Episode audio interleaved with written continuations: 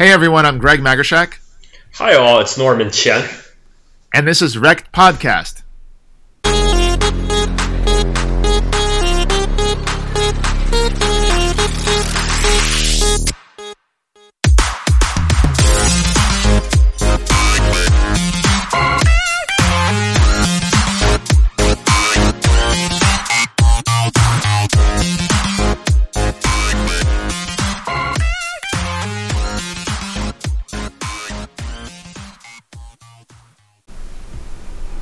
Hello and welcome, everybody. Uh, as you may or may not know, I'm not Bunchu. Uh, I am joined by myself, uh, Chamber. Um, for those of you listening, um, obviously uh, we're used to hearing uh, Bunchu uh, off the top.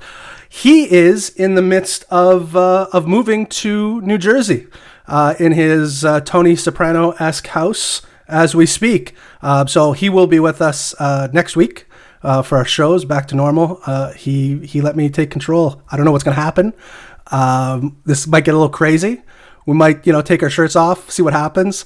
Uh, but but I am I am joined by uh, we have we have the sponsors of the show uh, on. We have Greg and Norman from Intercoin, and I'm very excited to talk to these guys today. We've been chatting a little bit, uh, you know, before the show. They seem like real nice gents, uh, and I'm glad to have them on the show. Welcome, Greg and Norman. Greg, how are you doing today? Awesome to be on here. It is a beautiful day. Uh, I think we're in the uh, dog days of summer. To be honest, uh, we I, I, I, see the leaves falling. Uh, you know, sweater vests are coming out, hoodies are coming out, uh, layers are, are being thrown on. Um, but how, how's Norman doing today? I'm doing great. It's a pleasure to be with you on talk about your to talk about tell you all a little bit about Intercoin. Yeah, we're pretty excited. Obviously, we've we've uh, I'd say in the last mm, what are we going to call it? Maybe month or so. There's been a pretty big resurgence in in the hype factor when it comes to cryptocurrency. Um, obviously, myself, I've been in this this area, this arena for a few years now. Um, but I would say as of late, there seems to be a little bit more of a buzz going on. Are you guys seeing that same thing too? Uh, absolutely, absolutely. Especially around the DeFi sector, with all the, the the pace of innovation we're seeing is really just breakneck. I think we're seeing the traditional like financial system being completely reinvented piece by piece and like and every day there's just like a new project coming out so yes it is very exciting and i am seeing that good reason it, it sure is. I was trying to explain. Um, you know, my wife is she's aware. I would say of cryptocurrency. She is not in crypto uh, by any means. I think I sent her a few Ethereum a few years ago, and she'll kind of monitor that. And then on her phone, she'll be able to see whether things are going well or things are going not so well. Um, but you know, I, I, I earlier or what day is it today? Wednesday? I think it was maybe over the weekend. I was kind of explaining to her a certain project that we were looking at, and she basically saw the life cycle of it go from you know super hype mode to you know kind of back burner, kind of old news within the span of like three days. And she's like, "It's it's it's already done." I said, "You know, it's it's done for now." Uh, and I said, "You know, this is this is kind of what's happening as of late. Like you had mentioned, you know, DeFi stuff is is really popping off. Uh, NFT right now is, is seems to be the new, the new thing." Um, so yeah, it is it is pretty exciting. I, I, haven't seen this much this much excitement in the space for for a little while. Uh, I would say for sure. Um, Greg, what do you, what are your thoughts on that?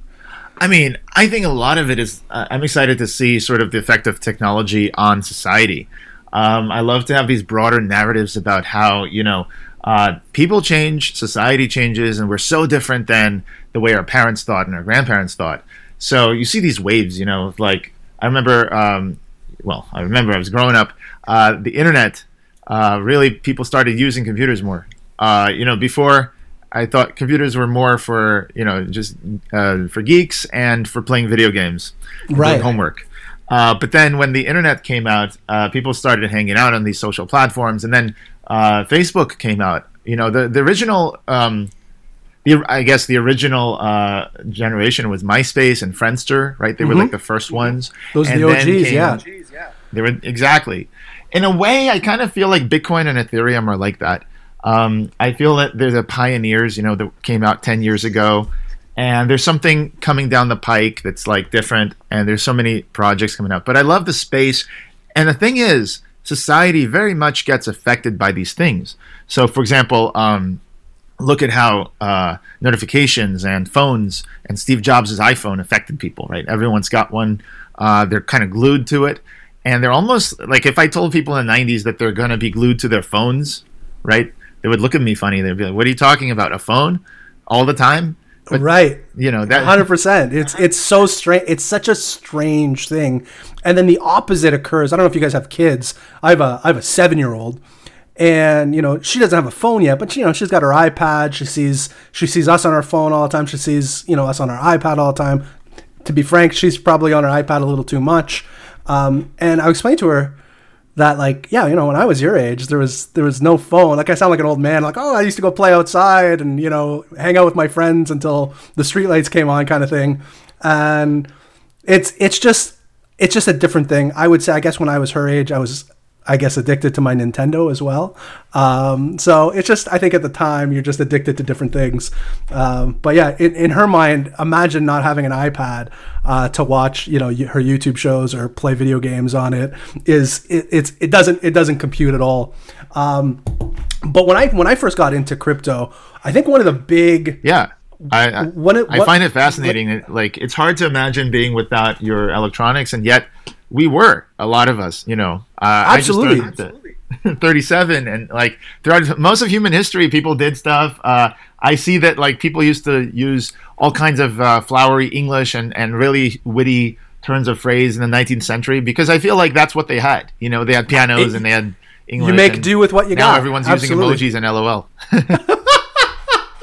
you're 100% right you're 100% right now when i first got into crypto i think one of the big one of the we were talking a little earlier about you know just how it's changing everything. And one of the uh, one of the biggest things i really appreciate obviously you know there's there's that you know the, the the digital dollar the the ability to transact worldwide without you know third parties that kind of thing.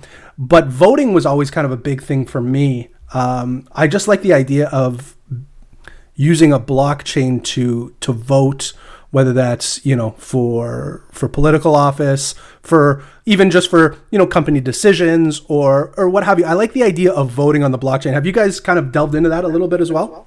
Oh absolutely. So just to kind of lay out the uh, the mission of the company um, intercoin is aiming to bring crypto to the mainstream. Uh, mm. we feel that you know crypto's been around since you know since before bitcoin. But the thing is uh, crypt- cryptography back then it meant cryptography not cryptocurrency right right um, it was a really useful tool. It was used to secure your communication, but also to sign uh, things which will become important again when there's deep fakes and you need to sign your video that's really yours and not you know deep a deep fake. Mm-hmm. Um, it's going to become important again. But yeah, crypto plays a really important role in securing communication. Um, again, you know, just talking about history a little bit. PGP and that guy Phil Zimmermann. Uh, back then, the government said that uh, strong crypto was like munitions, and they regulated it. Uh, well, the guy printed it in a book and used the free speech uh, to export uh, to export his PGP code. This is to secure email. My point is, uh, crypto has been around for, since a long time, but um, kind of the, the there's still a huge problem, and that is crypto is not being used in the mainstream. What I mean by that is like, look around. How many people are actually using Bitcoin to pay their barber or pay a restaurant or pay anything, right? Right. And sort of been this thing that can only handle a few transactions per second. And uh, Ethereum similarly is now always trying to move to Ethereum 2.0 because they've kind of painted themselves into a corner with the with the blockchain. When I think of a blockchain, uh, we all think of like a bunch of transactions that's linearly ordered, right? Which one only one can happen at a time, right? And they go into these blocks, and basically, um, that kind of consensus about what order the transactions are in is a very expensive process. And so I think voting will happen and it will happen with crypto, but I right at the outset want to make that distinction between crypto and blockchain. And I'm not saying cryptocurrency. I'm simply saying cryptography can right. be used to like authenticate things and make sure that results are correct and very hard to forge, right? But Absolutely. on the other hand, a blockchain is just one type of data structure. There's also Merkle trees, and so on. So we actually wrote, uh, if you look at CoinDesk, uh, back in March, we um, I personally wrote a an article on how we're going to do voting on the blockchain. Uh, but it won't be the blockchain really. I know they put that in the title, blockchain voting, but really it will be a more general uh, data structure called a Merkle tree. So things can happen at the same time rather than one at a time. And that's really important because the current state of DeFi and everything is that everything happens like one at a time. And that's just not a scalable way to do finance uh, throughout the world. So that can you uh, can you elaborate a little bit more on the on the Merkle tree? And like, if, if are there any other projects that kind of utilize that same technique? Absolutely. Uh, Merkle tree has been around since a long time. Ralph Merkle uh, came up with it, I think, uh, decades ago. A Merkle tree is basically where you have a bunch of uh, things like, let's say, a file. You, here's a good way to think of it. Let's say you've got a file that's in front of you, and you decide, okay, I'm going to break this file into like a tree of sub files, and then those sub files are broken down further, right? Into little chunks a Merkle tree basically takes a hash of all those little chunks called leaves of the tree, and then mm-hmm. at every level it takes a hash again and again, right until it gets to the root. So if you have that root hash, the idea is you could only have obtained it if you had access to all the actual uh, leaves of the tree.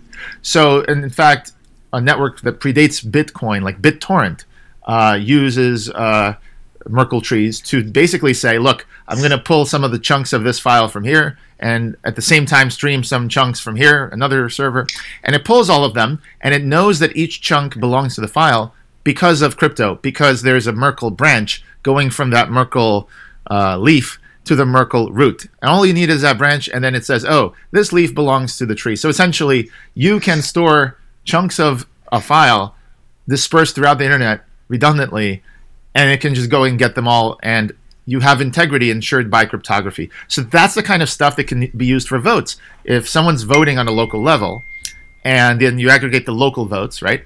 Mm-hmm. Then you can aggregate the local precincts, right, into like a state, and then you can aggregate the states into this, and you've got this whole tree. So anyone who's actually got their vote, it's kind of like has a leaf in that Merkle tree, can go ahead and make sure that their vote has been included in the total. You see, so that's that's an important uh, property of a voting system. That is very interesting. So obviously, with uh, with Intercoin, uh, that that's going to be one portion of it. Uh, but it seems like I would say that what the main focus is uh, utilizing a digital currency on a day to day basis. Is do I have that about right?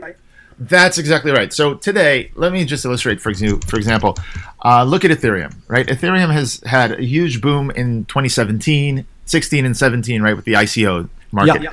So many people have uh, invested money into these tokens, but you would think now that's all all of this has been invested, they should be using them. Right, they should be using Filecoin and all these other things.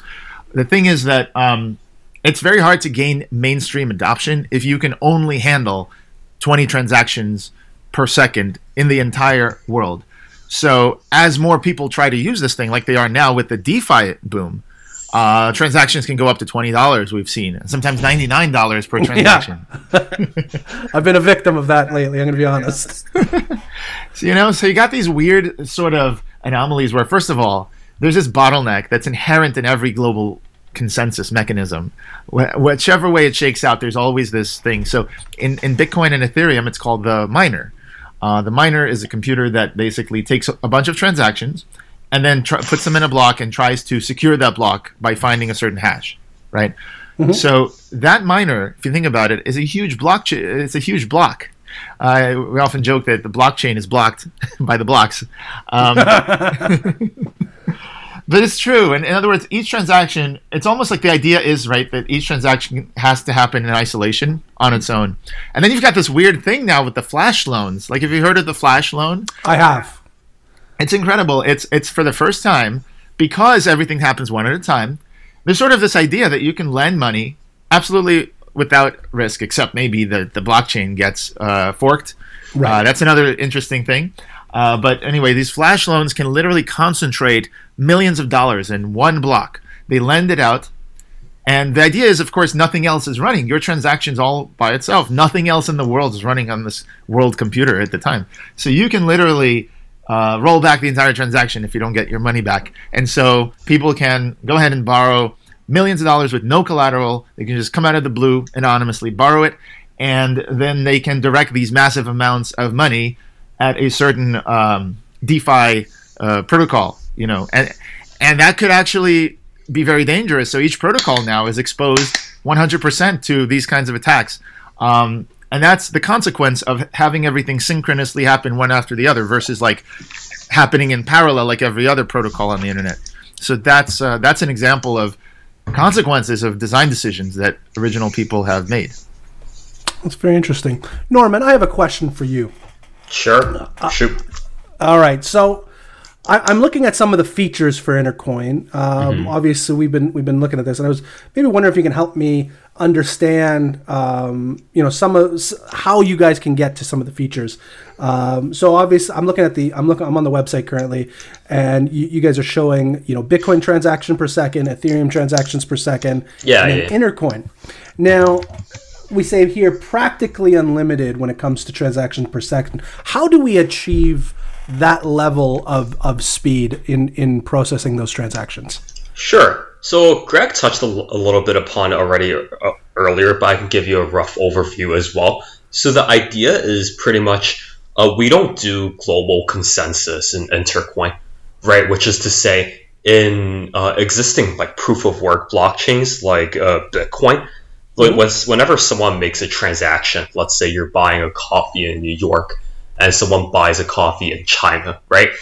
All of these like transactions are put onto like a single ledger, right? right? And that's one of the big reasons why the transaction speeds for Bitcoin is like capped. And whenever whenever there's like a lot of transactions, like people have to like wait in line pretty much right for for the transactions to go through. Right now on Intercoin, what's happening is uh, we, we don't do that. There's no global consensus and instead we opt for like local consensus. And the idea is that let's say you're in New York, right, and you have a transaction. That transaction only goes onto the New York ledger, and you only share it with like people in your community. And the idea is that for the rare case that someone in New York needs to do like a cross border with someone in China, right? Mm-hmm. Those transactions like don't happen like that often. And that's how we're able to like scale these speeds up to like a practically unlimited speed. But uh, so I do the, want to get Greg to have some input on this as well too. So I have a follow up question. Maybe Greg can answer it. Uh, uh, sure. The listeners know I'm not the sharpest tool in the shed, uh, but um, how you had mentioned obviously a transaction in China versus uh, you know somebody buying a cup of coffee in China versus somebody buying a cup of coffee in New York. You know, realistically, that should not be on the same on the same ledger, but it is when it comes to Bitcoin, when it comes to Ethereum, that kind of thing. How are you able um, to regionalize those transactions? Um, obviously, like in my head, I'm like, well, if I just have a you know uh, a, a, a, digital wallet, that in my mind, well, the, no one should know where I am in the world. Uh, is that based on IP addresses during the transaction? How, how are we getting that regional you know what I mean? So um, that is the thousand Bitcoin question, right? Um, basically, uh, you want something to be as secure as Bitcoin and Ethereum. Security is very important, but at the same time, you want it to be scalable.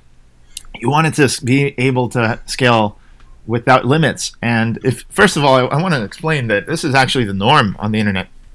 I'll tell you two words: embarrassingly parallel if you Google that, embarrassingly parallel, you'll find Wikipedia articles. It basically means that the system is parallel without having to actually do anything. That's almost the default state of it. And in fact, most protocols on the internet, like HTTP for the mm-hmm. you know powers the web and uh, SMTP powers email, right? Right. No one has. I don't think I've ever heard anybody ask, well, what is the limit per second that the internet like how many emails per second can be sent, right? Or right. how many websites. And the reason is, of course, that if you add more computers servers and clients to the network, then you can send more emails. Mm-hmm. And why? Because they can all work at the same time. Right. Someone in China could be sending an email to someone locally, while someone in New York could be serving a website or sending an email. Right? We don't mm-hmm. think of a bottleneck. So why is there a bottleneck in in uh, in crypto? Well, there's this concept called a double spend problem. Right? The idea is that what if I go ahead and send money to someone in China, but also someone to, the same coin I'll send to someone in Italy, right? Are they going to be able to compare notes in time, right? So to solve this problem, uh, and I, you know, I'm writing an article on this. By the way, it's uh, going to come out soon. uh, love you know just to tell all the listeners to look out on intercoin.org. Uh, you can see these uh, and join our community. Um, so basically, um, we discuss these kinds of things. We have we attracted a lot of technologists, economists, and uh, former regulators to talk about the different aspects of bringing crypto to the mainstream. And so one of the things is how do you scale? Uh, without going too much into a deep rabbit hole of how that happens, suffice it to say there's there's three concepts here. One, the bit uh, the the coins, the inner coins, they don't um, they're not divisible. So one coin, if you think of it as like a quarter mm-hmm. uh, in your hand, and it just goes and passes through uh, one to the other. So each coin maybe has a history of like a thousand people that have used it, right? right. And then it gets taken out of circulation, let's say. So that coin is not. Also, second concept is that coin's not watched by the entire network. Not every full node has to keep every transaction that ever happened. So the interesting thing is that in that coin um, is essentially it's watched by a subset of the network, and there's mathematical results that show that actually the chance of a double spend goes down exponentially as you add more nodes. So you really, really get diminishing returns once you go past like 30 or 40 computers watching it. Now here's the thing: those computers need to rotate in and out of the consent local consensus groups. They can't choose which coins they're going to watch. You know, it's like if you go on hot or not and you vote a 10 and then you tell everybody else to vote for this person and vote right. for the 10, right? You shouldn't be able to do that. You should always be like watching a random person on hot or not, right? Exactly. Like randomize. So the same way to prevent uh, collusion, you need to make sure that they can't control which coins they watch. And then of course, the third one, and the third is the biggest thing. It's an overall principle. You need true decentralization. As I alluded to with uh, the blockchain, it's not truly decentralized if you can borrow millions of dollars and direct it, you know, into anything at any time. Uh, you're concentrating money, power, votes, or whatever in one place. Whether it's the, in this case, it's the miner. It's actually an incentive for the miner to go ahead and try to mine the old block and steal the uh, the the real let's say somebody gets a windfall of a million dollars why mine the next block just mine the previous block again and try to fork the blockchain you know um, right so th- there's a lot of problems with that and and so true decentralization is when there is no central uh, there is no bottleneck so i really want to dig uh, into that just that's the key the key insight of intercoin is that look if each coin is um, is, by itself and it's being watched by 30 computers or whatever, there is going to be an ambiguity. The first, so there's three steps, right? First, you need to find out which group of computers is going to watch that coin. That kind of thing has already been done in BitTorrent. It's the same question of which computers are seeding this file or this chunk of this file, right? When I pull, it's something called a distributed hash table or uh, Kademlia. Uh, I met with the guy from NYU who invented Kademlia. It's essentially a self rebalancing distributed hash table. I can discuss what that is. But essentially, what it does is given a specific coin or file, it'll tell you what computers on the network are responsible for it. And here's the thing it could sometimes be inconsistent. One person could get a, a set of computers that's a little off because the computers just rotated in and out. Maybe one computer lost connection or something. Mm-hmm. So the way that blockchain uh, currently deals with it is they push all of that uncertainty into sort of like ultimate truth one way or the other, right? They basically say, look, it's either this chain or that chain, right? And, and it's massive. The amount of electricity being mined on each chain is massive, right? Um, it, and it doesn't have to be electricity. It could be proof of stake or anything. Regardless, rather than concentrating the truth in one or the other, what we do is say, look, the end user can accept the coin or not accept the coin, right? If I pay you, and you see that there's a little bit of ambiguity right now as to who the coin belongs to, you could just tell me, look, just use another coin for now. It's kind of like when you pay with a credit card and it doesn't go through, right? There's a certain point at which you say, look, uh, I'm just going to pay with another credit card and I'm right. going to deal with this later, right? And the way we deal with it is that later on, the consistency comes back. Once, you know, let's say you've got a bunch of malicious uh, actors who just compromise the consensus locally of a coin or whatever, fine, that's no problem because after a while they'll be replaced by the system with other uh, actors. And in the meantime, you just don't use the coin as much. So it's sort of the the the continuous go. We call it uh, green, yellow, and red, like the continuous uh, degradation of the uh, of the um, confidence that you have in whether the coin belongs to you, it shouldn't be pushed up into the giant consensus, global consensus of everything. Rather, it should be pushed down into each individual user's uh, decision to whether to accept this uh, coin. And by the way, this also works for smart contracts and other general purpose computation. Is like, hey, do I accept the results of this uh, chess game, or do I think something's been a little off, so I'm not even going to like touch it? Uh, that's the kind of difference that Intercoin has. And of course, by getting rid of the global consensus, everyone can act at the same time. There is no center and there is no limit on, on how many people can use this kind of thing. That is very fascinating. Obviously, we can tell uh, with your background uh, that you uh, you seem to know what you're talking about. So that is um, the the mathematics behind that is very impressive. Um, obviously, this is completely this is completely different than what we're used to seeing. Are there any other projects that are comparable to Intercoin uh, out there currently, or is this something kind of completely on its own? Yes, uh, we like to say that Intercoin takes some of the best ideas from the last 10 years, uh, last five years. So, products like, for example, MaidSafe. If you mm-hmm. go and look up the Safe Network, they're now called. They started in 2006. Um, I, they're out of Scotland. Uh, we're in touch with that team, for example. I spoke to many people at Ripple and uh, MaidSafe and on other projects as well, um, some original Bitcoin developers.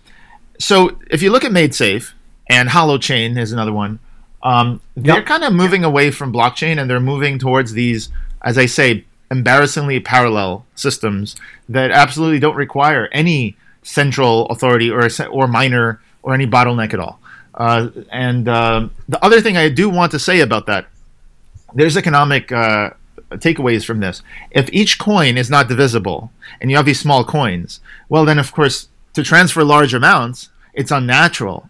To, to, to send billions of dollars with a twenty dollar uh, transaction fee is something you can do when when you have a blockchain. But here, right. you would actually have a proportional uh, cost, so it might be one percent or you might have you know a free tier of like you could do this many transactions per day uh, per account or whatever in the community.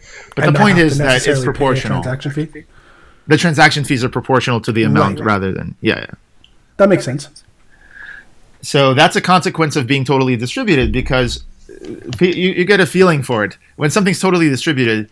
Uh, there's no concentration of power anywhere, um, and so you don't have the idea of one transaction running in the world, right, and doing flash loans. You don't have the idea of all the votes in one place where they can be leaked or stolen.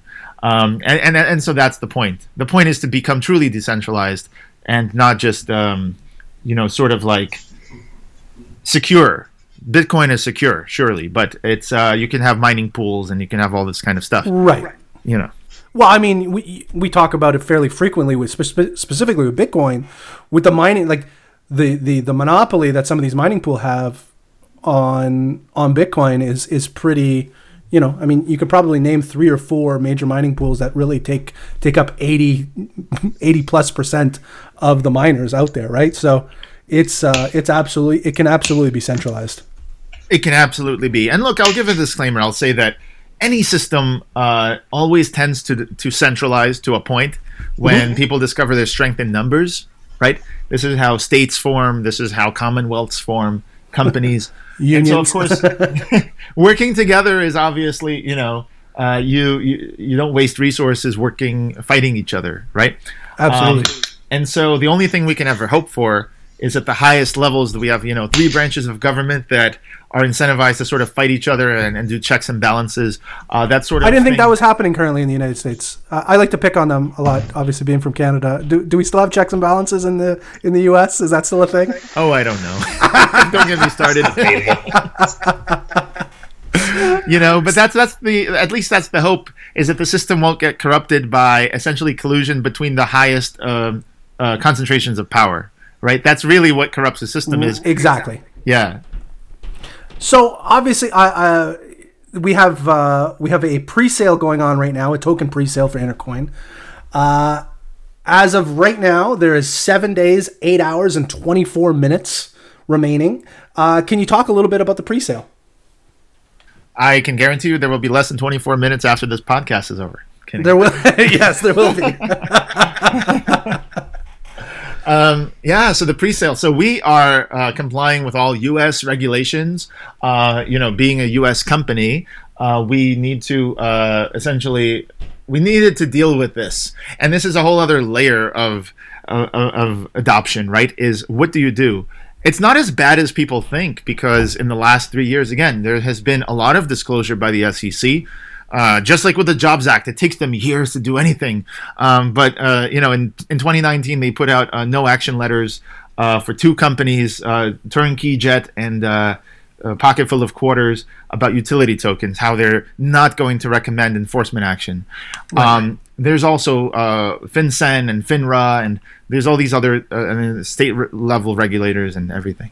So you got to be careful with the U.S. because um, they're just not ready for blockchain as many other countries have overhauled their you know regulations like Switzerland and uh, and even uh, Singapore. So what we've done is we've issued Intercoin. Intercoin is essentially uh, a currency that it, well, it's not a current. It, it, it is supposed to be a, a, bridge currency between communities. So let me kind of give you an overview of what it's supposed to be, uh, and then I can briefly touch on what the regulatory uh, landscape is like. Sure so it Intercoin is supposed to be the base money, the gold of the economy uh, of of Intercoin. You can think of like let's say um, the 19th century uh, free banking era. Okay, mm-hmm. so banks had gold in their vaults, and then they issued uh, uh banknotes right to their local communities.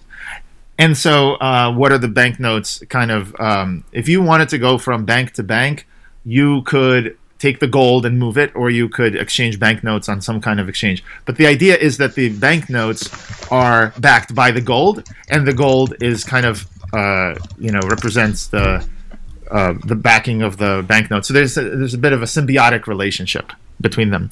Uh, so that's the same way. Intercoin is the base money, and then any community can buy Intercoin, you know, from you or from whoever, uh, buy them, buy it, and then uh, use it to issue its own currency. So let's say you've got a festival or a university or whatever, and now people are buying tickets to your festival or they're enrolling in your university or whatever. You may want to give issue your own currency, right? So like festival bucks or university bucks, and you may want to do something like UBI. So Norman could talk about this a little bit. Is that uh, there's all these movements now, mayors for a guaranteed income, Andrew yep. Yang, you know, all Yang of this. Yang that's the yes. financial innovation that we can power. uh, I, will get to that, but I just wanted to say this. We first need the technology to power all this. And sure. so Intercoin is focused on community wide applications. You know, people are thinking right now of peer to peer payments with Bitcoin, and they're thinking of smart contracts and enforcement with, um, with Ethereum. But the next level is community wide fintech applications like UBI, right? Like a consumer price index that just lets the community know, look, this is the price of food and has been spiking in the last, you know, week or so, and, and so on. Community governance with voting. And all these things are only possible if you get away from global consensus. So Intercoin's is essentially saying, look, buy the tokens that are going to be bought by communities. And community is a very it could mean anything. It could be a community of poets, it could be a project researching a drug, it could be a forum. And so these communities then issue their own currencies backed by Intercoin. And what Intercoin does, like what Norman mentioned, is when you go between communities, it seamlessly lets you just sit in Paris, look at your menu, everything's in dollars, and then go ahead and pay. And you don't have to worry about anything. Intercoin simply settles the uh, the balances between Paris and New York, uh, you know, periodically, let's say. Uh, right. So that's sort of so you go ahead to intercoin.org, uh, you buy the, the, the base money now, and then what happens is we launch the network. And I should also mention one more thing is that Intercoin's my second company. We have 8 million users uh, already downloaded community applications uh, on my first company. Uh, we attracted 8 million users that download our apps to engage with their uh, friends and communities. So we already have the user base, uh, and now we're we're building a payment uh, network on top of our existing uh, social network that has. Out of the eight million, I would say about 1.5 million people have have kept our apps. So we don't. Wow. We're not hurting for user adoption. We just No need to- kidding. yes. Wow. So with with Intercoin, obviously, so we have we have the pre-sale that's going to be ending in just over a week. What are the next steps after after this is all done? What uh, what are what are the kind of the next steps in the roadmap? I mean, Greg, do you want to talk about like the cities and like pilot projects or? Yeah, that's probably a good place to take it. Uh, Sure.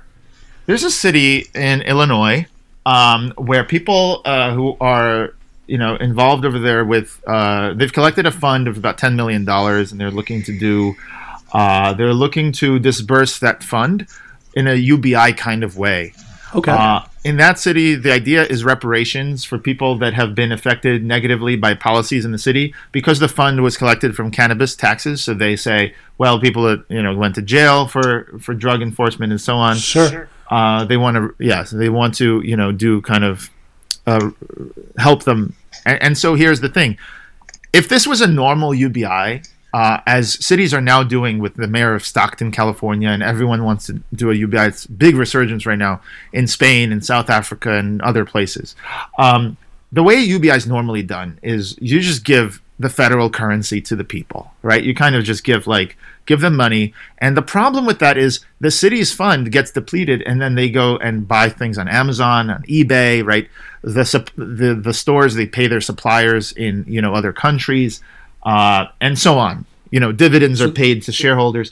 The money leaves the city, and we've seen this over and over in Detroit and other places, right? Intercoin is a very strong social impact mission, right? If you go to our forum at community.intercoin.org, you'll find a lot of people that are passionate about social impact. It's not enough to just have digital gold. You know, gold exists. It didn't help poor people that the fact that gold exists, right? We need more than that.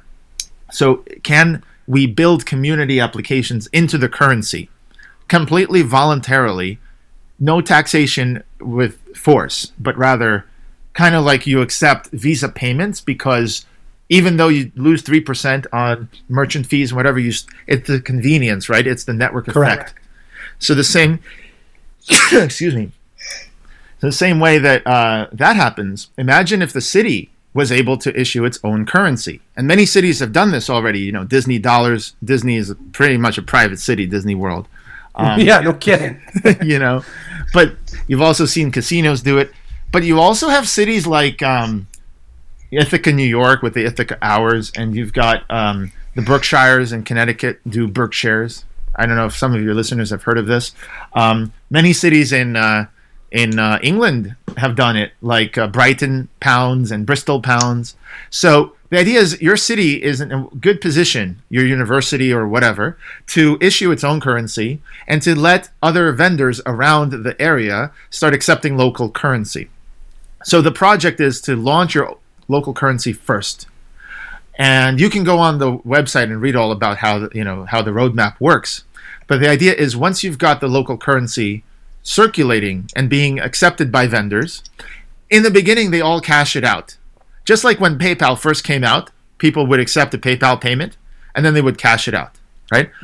But because there is a hit that you take, maybe a 10% hit on cashing out, um, it's a disincentive to cash out. And so merchants are incentivized to say, you know what, employees, can we pay some of your salary in this currency, right? Uh, we'll give you like a bonus or whatever. And so the idea is that, you know, it's just like when you told your friend, hey, could, would you like to be paid in Bitcoin? Or hey, would you like to be accept PayPal and create an account, right? It's that. It, so it creates that viral incentive to spread the currency throughout your community. And what you notice is that the currency never really leaves the community. Okay, it's kind of like going to a country where no one speaks English and speaking English, right? No one's going to understand you. Um, so the same way, you don't take a casino chip outside of the casino and go into like another another you know city and try to use it. The currency only works because of a local network effect. And that's really really important because that network effect is what gives any currency really its value. Okay, the value of a currency is only insofar as someone else will take it when it's time for me to buy something right? So so that's where inherently the value of a currency comes from and that network effect is concentrated in that community. So what we help when we talk to Intercoin working with cities, is we talk about how can we design a way to help the city to create that currency network effect. Because when they do that, then they can print more of it and they can democratically run their monetary policy. And then they can use the governance and the voting and the polling, random polling actually, to, to say, should the UBI level go up by 1% or down by 1%? And kind of the, it's almost like democratically governing your own money supply. And all of a sudden, even if there's a recession around you and the money supply is shrinking fe- federally in the federation, guess what? Locally, that that barber, that plumber is still going to come over and fix your leak because there's a money supply in the local area. And the other thing it does is it helps people buy local. They pay the local plumber. They pay the local landlord. They, they buy food that's grown locally and sourced locally. So that's another very important thing. And it helps align people's incentives with, like, essentially um, the kind of things that you want to promote, which is, you know, local, less, tr- less fossil fuels used, and so on. So Right. that's really the social out- impact of our project. That's very interesting too. I, I never really thought of you, you brought up PayPal earlier, and I, I never I've never made the connection. But you're 100 percent correct. Uh, obviously, you know a lot of us deal with PayPal today, and once the money is in the PayPal system, it's it's I always think about I always think of it as you know you know standard currency USD CAD whatever country you're in, but realistically, it is PayPal dollars. You know, it's PayPal USD or it's PayPal CAD because you're typically going to keep that within the same community. You're going to use it to pay for PayPal expenses, and it's very rare that I take out PayPal dollars now. It just kind of stays within within the ecosystem. Um, so that that's very interesting. Um, and you're right. Yeah, these things become these local currencies or these these you know kind of segregated currencies. Important because if you ask the question of where does our money supply come from, and by money I mean the thing that you actually use when you take it out of your wallet to pay for that thing that you just bought, right? That money typically comes from a bank, a privately or publicly held uh, corporation. It doesn't come from the U.S. government. Uh, only about five percent of our money is printed by the Treasury, and the base money. Um, in fact, this year, fun fact, the Fed lowered the fractional reserve requirements Yes, to I know. zero. Zero.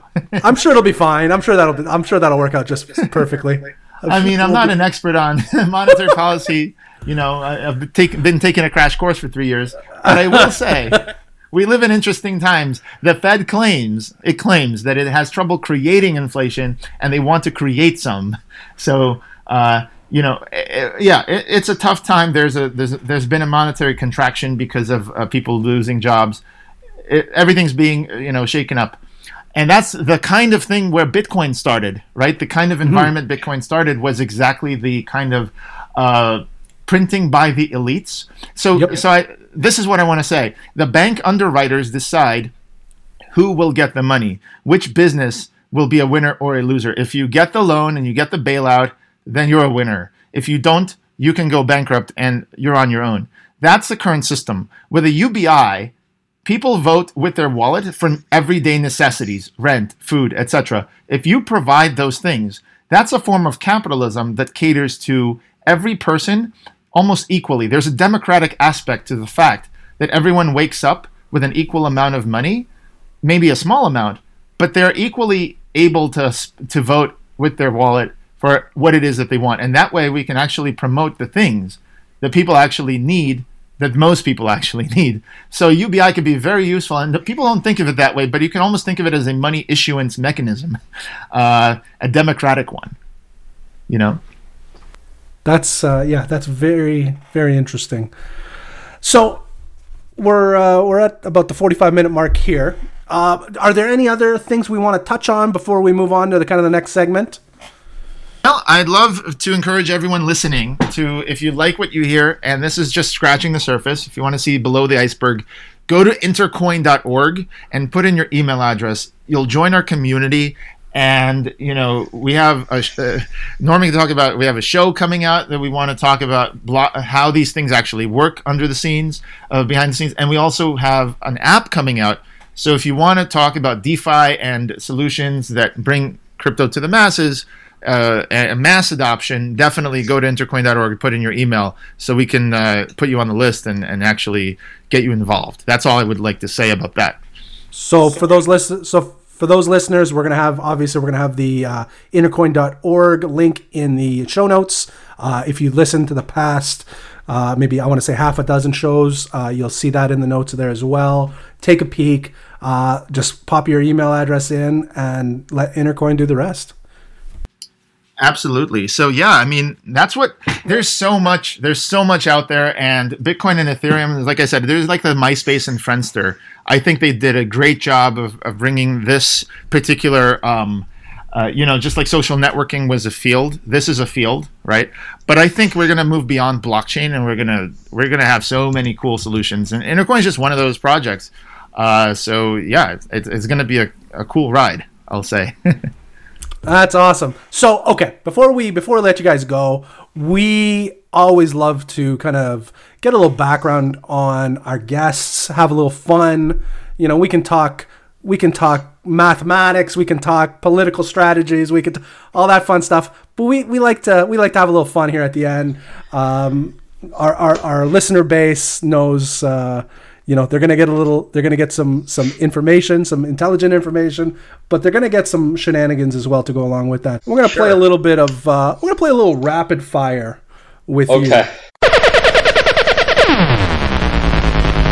Let's all go. right so i'm just going to ask you some questions you just answer it uh, as as quickly and as honestly as you can so norman um, we'll, we'll start off with an easy one here uh, is i always say it's an easy one but it's kind of a difficult one but what's your favorite movie Oh, favorite movie? That actually Yeah. is kind of tough. It is a tough Uh, question. We can we can break it down. We can say favorite comedy. We can say favorite horror Yeah, movie. I gotta say, I gotta say, The Departed, but it's uh, it's the one The Departed is based on. There, it's if you if you know the movie, it's actually based on like uh, uh, it's based on a Hong Kong flick. So Really? that So- so- original so you're one is saying- the one. You're saying not The Departed, but the, the movie The Departed was based on. Yes, that's the one. Amazing. That's a called- great. it's That's a great answer. Yeah. Great answer. Um, all right, Greg, I got one for you. Um, you seem to be a, a, a, a- a worldly man. What's your favorite novel? Ooh, my favorite novel. Um, uh, that's a tough one, actually. I I want to say War and Peace, but I have I didn't finish it. so uh, That's a tough one. You only got through the war. You didn't finish the peace part. yeah, exactly. Still reading. All right, so we're getting close to uh, we're getting close to Halloween. We're getting close to October.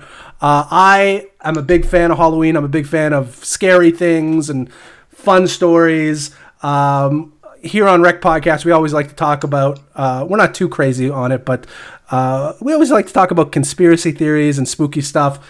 Uh, Norman, do you have a favorite conspiracy theory that you kind of that that kind of tickles you in a way that uh, you kind of uh, look into a little bit more? Oh yeah, I would have to say. Uh, I would have to say it's all the Hillary Clinton conspiracy theories. Oh, that's that there's seems to be. so there's so many. Uh, I, I like the one. I like the one where it's like. Uh, I, I like the one where people say like Benghazi was an inside job, and like she had like connections to like Saudi like arms dealers or something like that. they are. That uh, that's yeah, my favorite. they they are always pretty interesting. I um, I, don't follow too close, but I always thought the hill the the Hillary Hill or the uh, Hillary kill list. Uh, I always thought that one was fairly interesting. I'm like, ooh, Yeah. well, especially when there's like a little you you, you kind of look at it, you're like, there may be a little something there. I don't know. It seems to be a little. Uh, it seems to be a little suspicious. But I've been I don't know about you guys. Uh, I'll make a recommendation for you guys if you if you're into kind of uh, weird anomalous stuff. Is uh, on Amazon Prime. I've been watching these um, missing four one one documentaries, and it is it has consumed my uh, my free time to to to great extents. Uh, essentially, what it is is there's these weird uh, cases of missing people, people going missing in nat- uh, in uh, national parks across North America. A lot of them uh, are obviously in the U.S., like Yosemite, um, you know, the the in the in the in the Rockies, in the uh, you know in in the Smoky in the Great Smoky Mountains, that kind of thing.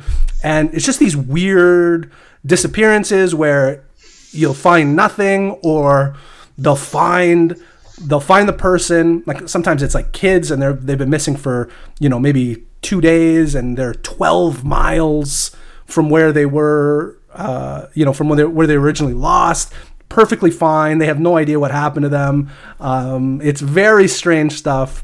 Um, you know, you, you've kind of taken out kidnapping. You've taken out a lot of the the traditional answers, and you're really left scratching your head. So, if you're into that kind of conspiracy stuff, come into this time of year. If you have Amazon Prime, I highly recommend checking out uh, Missing 411 because uh, it'll leave your head scratching for sure. All right, guys, we'll uh, we'll tie it. Up, we'll, we'll we'll tie up uh, the loose ends there. Uh, I want to give you guys another moment just to uh, let us know where uh, we can follow you on social media. Uh, obviously, I believe Intercoin has its own um, Twitter account at. Yeah, so we have Intercoin on LinkedIn. We have Intercoin on Twitter. We have Intercoin on Facebook, and yeah, I mean, I don't I don't think there's any like duplicate organizations where I don't think there's like any way you can get confused. Just like type Intercoin to the search bar, and then like the one that comes up with like our logo is that's the that's one. the one to follow. Yeah, a Telegram channel. But I would highly, highly encourage everybody just to go to intercoin.org and put in your email because our online community using the web is the most open, uh, most accessible community. So you know if you're in the spirit of not being locked into Twitter or Facebook uh, walled gardens, definitely come uh, to our own forum, uh, community.intercoin.org. Yeah, you guys have your own self-sustaining um, kind of chat in in on the website itself, right? Yeah, yeah, yeah, yeah, yeah. We have a forum where it's like, because uh, typically on Twitter you can't like post things that are like too in depth. Right. So we made like our own community forum. You can get a little bit more you get a little bit more meat in the content. Nice. Yeah. Nice. So we'll encourage you guys all to uh, to check that out. Um, uh, do you guys have uh, personal Twitter accounts that we can tag uh, for the show so that people can follow you on Twitter?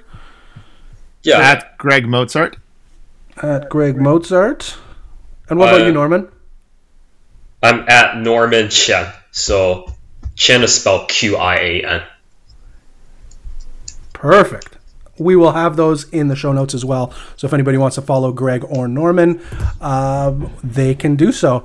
Guys, I just want to say thanks very much for uh, for coming on the show. I, I had a blast, super informative. Um, really, uh, really kind of opened my eyes on the possibilities for Intercoin. Um, it was great getting to know you guys. Um, and until next time, don't get wrecked. And that is financial advice.